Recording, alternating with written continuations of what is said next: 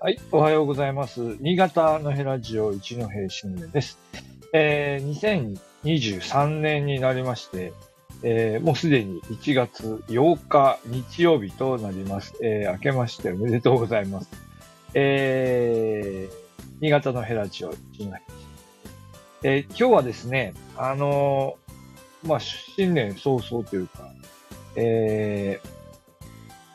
いろいろ、あの、正月の間もですね、実は新潟にずっといたので、いろいろこう、あの、ネタは仕込んであったんですが、まあ、正月ボケですかね、いろいろ忘れておりますが、えー、昨日ちょっとラーメンを久しぶりに食べに行きまして、まあ、その話題をちょっとお話ししようかなと思います。えー、新潟五大ラーメンと言われるラーメンがありまして、新潟以外の方はどれぐらいご存知か。まあ、そもそも新潟は新潟五大ラーメンの前に、新潟ラーメン王国っていう、違うやん。なんだっけラーメン激戦区だっけはい。えーっていう、まあちょっと県民賞的なですね、ネタがあるぐらいで、えー新潟の人は結構ラーメンにこだわりがというか、ラーメン好きが多いんですよね。で、あのーで、まあ、新潟ラーメンの激戦区で、新潟五大ラーメンが、なんかテンプレートのように結構、ね、大学生も結構知ってたりしてですね。で、ラーメンについて熱く語る人多いんですよね。えー、はい。で、えっ、と、まあ、具体的にはどのラーメンかというと、えー、ツバメの背脂ラーメン。まあ、ここがやっぱり一番こう、なんていうか、あのー文化的なストーリーも一番はっきりしている。まあ、ツバメ背脂、新潟 濃厚味噌、新潟あっさり醤油、えー三条カレー、そして長岡生姜醤油。こう5つあるんですね。で、えー、で、ツバメ背脂は、まあ、そのストーリーといって、その、あれですよね、金属加工業の町ですので、えー、ツバメの人たちの、うーんまあ、作業の合間にこう出前で取ったラーメンを食べるっていう、この流れに即して、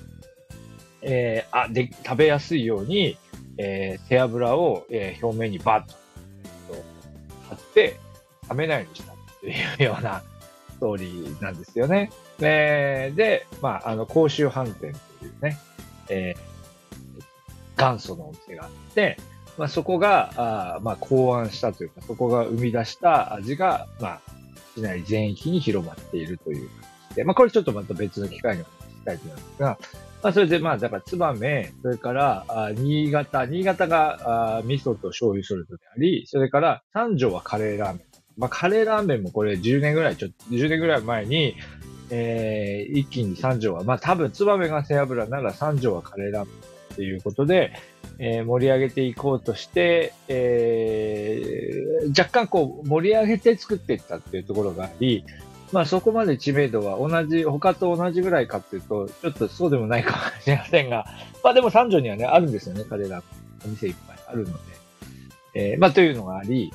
で、で、もう一個、長岡は、長岡もね、結構いろんな有名なラーメン屋さんあるんですが、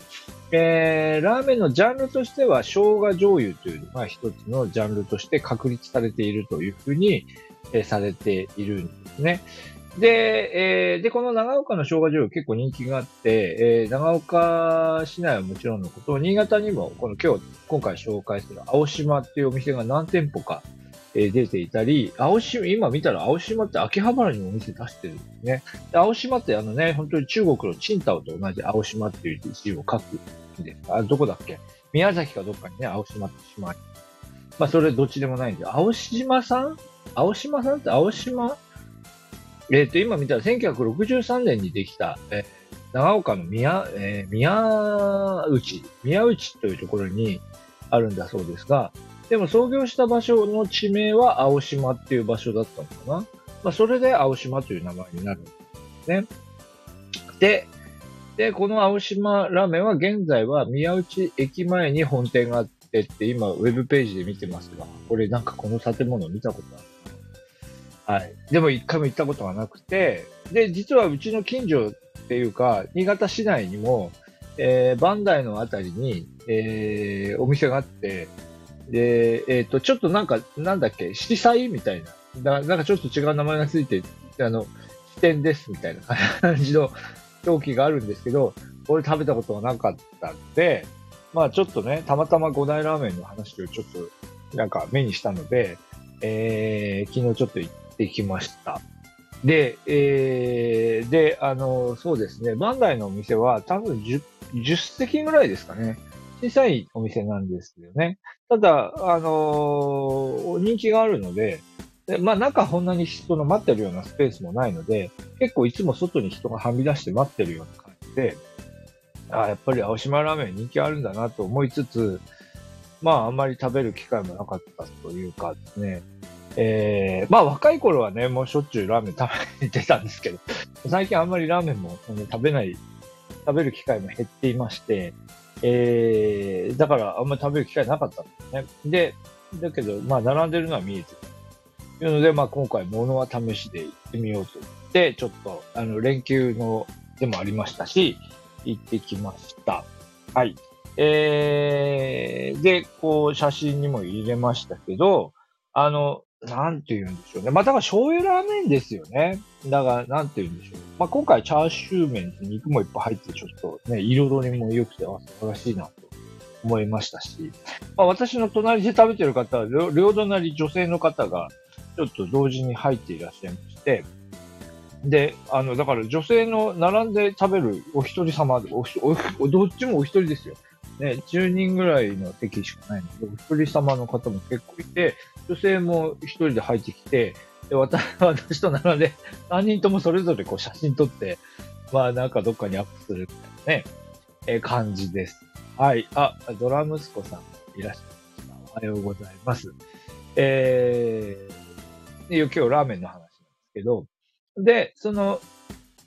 あのー、まあ、味はね、だから醤油ラーメンで、で、お店の人は、お店の人は、まあ、いわゆるラーメン屋前とした、まあ、ね、男性の店員さんがお二人で回してましたが、えー、お客さんは結構いろんな年代の方いるんだなっていうふうに思いました。で、えー、で、ラーメンは本当にだから醤油ラーメンで、まあ、生姜、うん、もっとなんていうかね、生姜醤油っていうか、なんかすごくこう、ほら、あれです、あれじゃないですか、青森のおでんは生姜味噌ラーメン。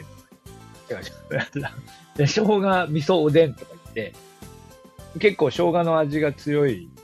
えー、おでんを出すんですけど、なんかそんな感じでね、生姜の風味が結構強いのかなと思ったんですけど、まあ、そんなにこう、生姜っていう感じでもないですね。だから、あの、どっちかというと普通のこう、醤油ラーメンに若干風味付けで生姜が入ってるかなという感じで、えー、そんなにこう、癖の強い、あの、ものではないなと思いました。えー、チャーシューも柔らかく、麺の感じはどうだったかうん。だから、あの、非常に、えー、美味しかったですね。あの、ストレートですね。えー、ストレートでした。えー、というので、長岡のラーメンは、まあ、あの、長岡生姜醤油、なるほどな、人気があるなっていうのが分かりました。彩りとしても写真の通りで、えー、青菜が乗って、シナチクが乗って、えー、なると、お海苔というので、まあ、そうですね。まあまあ、我々のような年代になってくると、こう、こってりの背脂っていうよりはね、だんだんこう、醤油ラーメンとかね、あっさり系の方になっていきがちですけど、そういう意味でも、まあ、なんですか、広い世代に愛されるような感じがいたしますね。で、かたや、まあ、新潟の市内では、新潟市内で濃い方、薄い方で言うと、薄い方が、えっ、ー、と、なんだ、三吉屋のような、なんだ、もう少し、もう少しこう、癖の弱い。でも、でもまあ同じような路線だと思いますけど、こんなにこう、そうか、色が濃くないかもしれないですね。あの、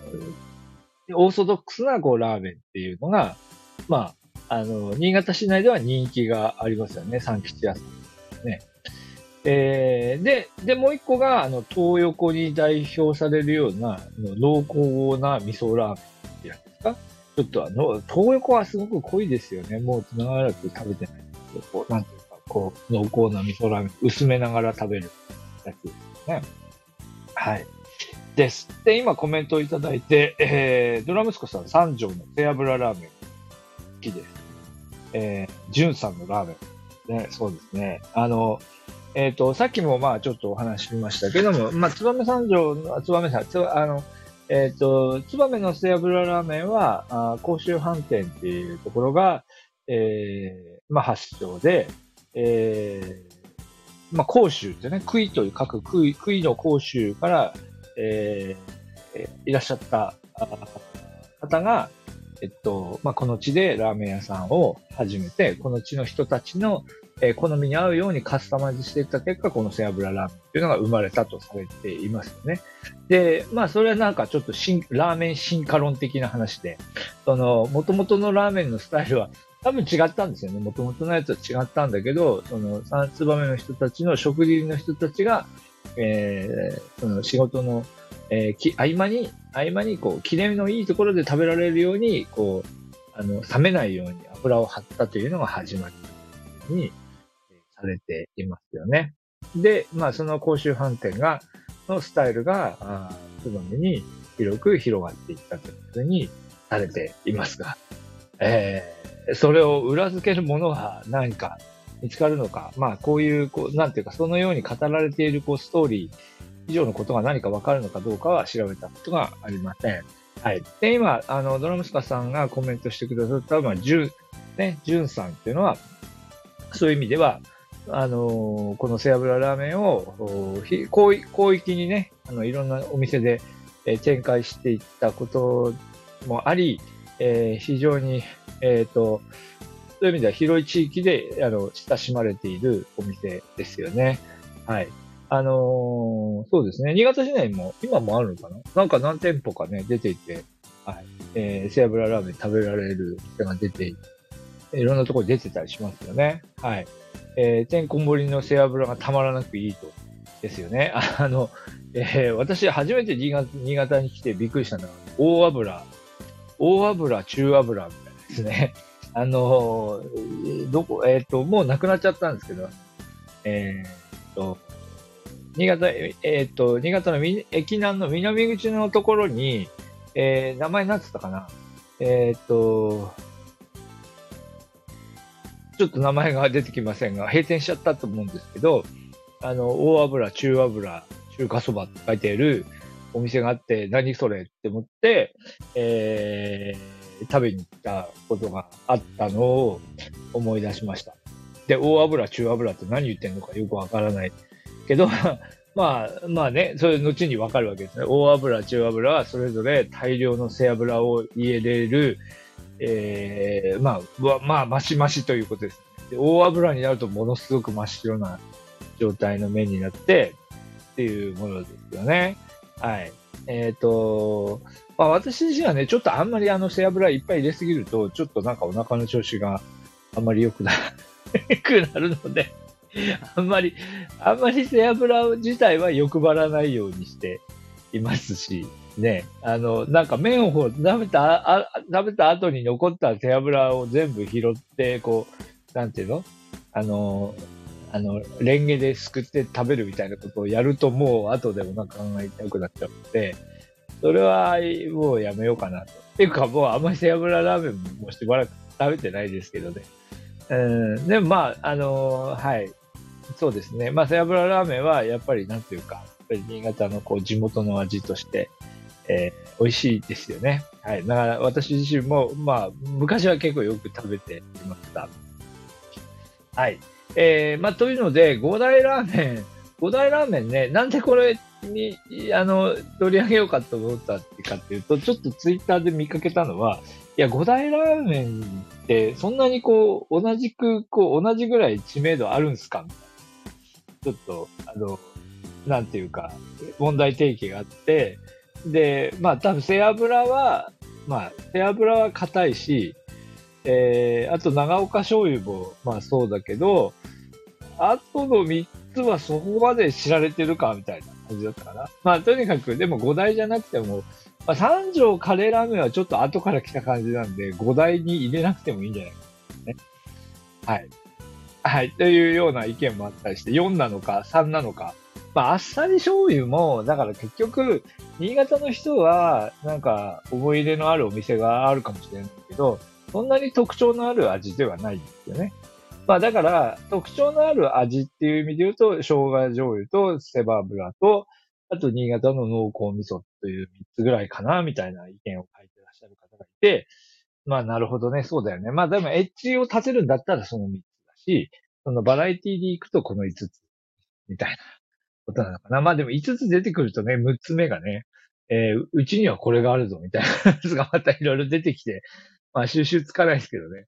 はい。えー、まあ、というような、あの、ことがあるようです。で、まあ、そういうこともあって、まあ、生姜醤油どんな感じかなっていうのをちょっと食べてみたと。まあ、いうのが今回のテーマですよね。はい。まあ、背脂の今、あ最近、あ、えー、背脂もあの、ツバメでいろんな、あの、ところに広がっていった、こう、系譜みたいのね、どっかでまとめてあるんですかね。あれちょっと調べてみると面白いですね。前に聞いたのは、えっと、甲州飯店と、あともう一つ源流になってるのが、あの、福来亭っていうのがあって、で、福来亭は、福来亭新潟市内にもあるんですよね。で、それも多分同じ系統なんだと思うんですけど、福来亭も結構老舗で、で、福来亭から枝分かれしていったところもあるのかな？まあでも一応源流は甲州飯店っていうされてる。まあここは結構いろいろ調べていくと出てくると思いますね。えー、濃厚味噌はちょっとよくわかんないな。ね味噌ラーメンはあれですよね。あっちの、あの、妙高のほら、洗いの、なんだっけ、ラーメンミサあれも食べたことあったかどうかちょっと、なかなかあっちの方に行く機会がないので、食べたことがあったかどうか、もう記憶がちょっと曖昧になってますけどね。ええー、まあ、まあありますよね。はい。えっ、ー、と、今、ドラマスコさんコメントで、最近は味噌バターにはまっています。えっ、ー、と、味噌バターってなんだっけ？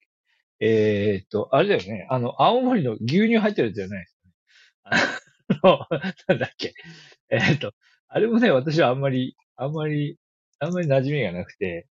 えー、味噌バター牛乳か。そうです。あ違う、味噌カレー牛乳。青森は味噌カレー牛乳でした。えー、っと、はい。ですね。味噌バター。あ、そうか、あ、そうか、味噌ラーメンにバター入れる。そうか、北海道、あれね、札幌ラーメンとかの、あの、スタイルですね。はい。えー、はい。えー、ドラムスカさん、ミサさんも美味しかったですよ、ということでコメントいただきました。ありがとうございます。はい。まあだからこれあれですよね。まあその今のミサもそうですし、あと、ほら、上越の方に行くと、アゴスケってね、結構うちでも結構一時期ハマってましたけど、えー、やっぱりちょっとまた地域変えると、それぞれの店で親しまれた店があって、まあだから、なんていうんですね、新潟五大ラーメンっていうのは、ラーメンの種類を言っているようでいて、その、結局、新潟県の、こう、地域の、こう、多様、多様性っていうかね、それぞれの地域ごとに愛されている、こう、味みたいなのがあるんだ。いうようなのを表すにはいい言葉かなという気もしますね。うん。はい。まあ、なんで、ちょっと今日、今日五大ラーメン話で、なんかもうちょっといけるかなと思ったんですけど、なんですよね、だんだん最近こう、ラーメンもそんな食べてなくて、あの、昔の記憶に辿ってラーメンを辿るみたいな感じになっちゃったので、なっちゃってるので、えー、この後ね、広げていけるかどうかわからないですけど、でもね、生姜醤油は、まあ結構面白いな。だ確かにこれは、あ美味しいですね。まあそんなに特徴あるかっていうと、それ、そんなに特徴も感じなかったけど、えー、なかなか美味しいなと思いましたので、で、ちょっと検索してみると、やっぱりね、五大ラーメン一個ずつ検証していってるページとかね、結構あるので、まあ私もちょっとやってみようかなと思っています。はい、ちょっと新年早々、ちょっと、えー、出足遅れてのスタートとなりましたが、今年も少しずつ、えー、放送していきたいと思いますので、またよろしくお願いいたします。はい。じゃあ今日はここまでにしたいと思います。連休の、あ中日ですかね。はい。でしたけれども、ご参加ありがとうございました。